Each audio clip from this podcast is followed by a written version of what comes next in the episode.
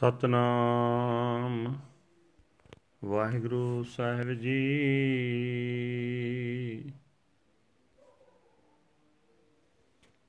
ਸ਼ਲੋਕ ਰਾਜ ਕਪਟੰ ਰੂਪ ਕਪਟੰ ਧਨ ਕਪਟੰ ਕੁਲ ਗਰਬਤੈ ਸੰਚੰਤ ਵਿਖਿਆ ਛਲੰਗ ਸਿਦਰੰ ਨਾਨਕ ਬਿਨ ਹਰ ਸੰਗ ਨਾ ਚਾਲਤੇ ਰਾਜ ਕਪਟੰ, ਰੂਪ ਕਪਟੰ, ਧਨ ਕਪਟੰ ਕੁਲ ਗਰਬਤੈ ਹੈ।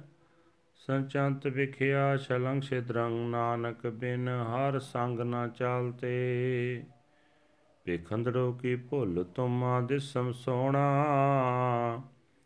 ਅੱਡ ਨਾ ਲਹੰਦੜੋ ਮੁੱਲ, ਨਾਨਕ ਸਾਥ ਨਾ ਜੁਲਈ, ਮਾਇਆ ਪੌੜੀ ਚਲਦਿਆਂ ਨਾਲ ਨਾ ਚੱਲੈ, ਸੋ ਕਿਉ ਸੰਜੀਐ? ਤਿਸ ਕਾ ਕਹੋ, ਕਿਆ ਜਤਨ ਜਿਸ ਤੇ ਵੰਜੀਐ? ਹਾਰ ਬਿਸਰਿਐ, ਕਿਉ ਤਰਪਤਾਵੈ ਨਾ ਮਨ ਰੰਜੀਐ? ਪ੍ਰਭੂ ਛੋੜਿਆਨ ਲਾਗੈ, ਨਰਕ ਸਮਝੀਐ। ਹੋ ਹੋ ਕਿਰਪਾਲ ਦਿਆਲ ਨਾਨਕ ਭਉ ਭੰਜੀਐ ਪ੍ਰਭੂ ਛੋੜਿਆਨ ਲਾਗੈ, ਨਰਕ ਸਮਝੀਐ।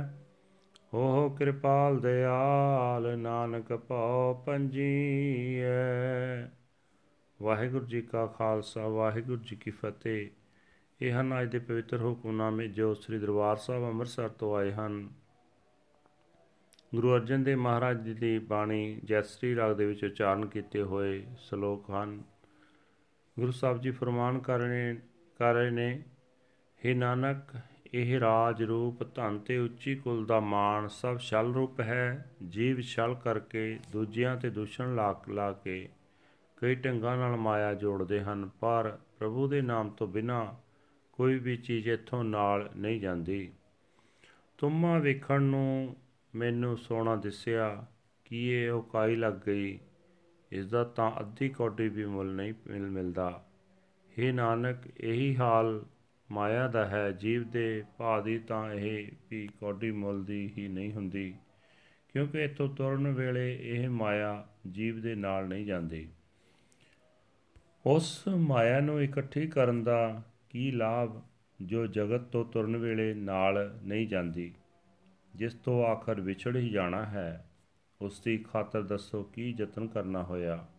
ਪ੍ਰਭੂ ਨੂੰ ਵਿਸਾਰਿਆਂ ਨਿਰੀ ਮਾਇਆ ਨਾਲ ਰੱਜੀ ਦਾ ਵੀ ਨਹੀਂ ਤੇ ਨਾ ਹੀ ਮਨ ਪ੍ਰਸੰਨ ਹੁੰਦਾ ਹੈ ਪ੍ਰਭੂ ਕਿਰਪਾ ਕਰ ਦਇਆ ਕਰ ਨਾਨਕ ਦਾਸ ਸਹਿਮ ਦੂਰ ਕਰ ਦੇ ਵਾਹਿਗੁਰੂ ਜੀ ਕਾ ਖਾਲਸਾ ਵਾਹਿਗੁਰੂ ਜੀ ਕੀ ਫਤਿਹ This is today's Hukamnama from Sri Darbar Sahib Amritsar uttered by our fifth Guru Guru Arjan Dev Ji under heading Jatsri Rag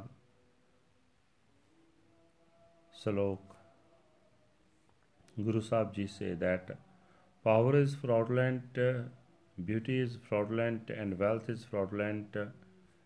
As a, pride of ancestry one may gather poison through deception and fraud. O Nanak, but without the Lord nothing shall go along with him in the end. Beholding the bitter melon, he is deceived, since it appears so pretty, but it is not worth even a shell.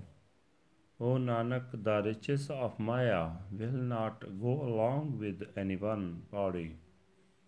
It shall not go along with you when you depart. Why do you bother to collect it? Tell me, why do you try too hard to acquire that which you must leave behind in the end? Forgetting the Lord, how can you be satisfied? Your mind cannot be pleased. One who forsakes God and attaches himself to another shall be immersed in hell. Be kind and compassionate to Nanak, O Lord, and dispel his fear. Waheguru ji ਕਾ ਖਾਲਸਾ ਵਾਹਿਗੁਰੂ ਜੀ ਕੀ ਫਤਿਹ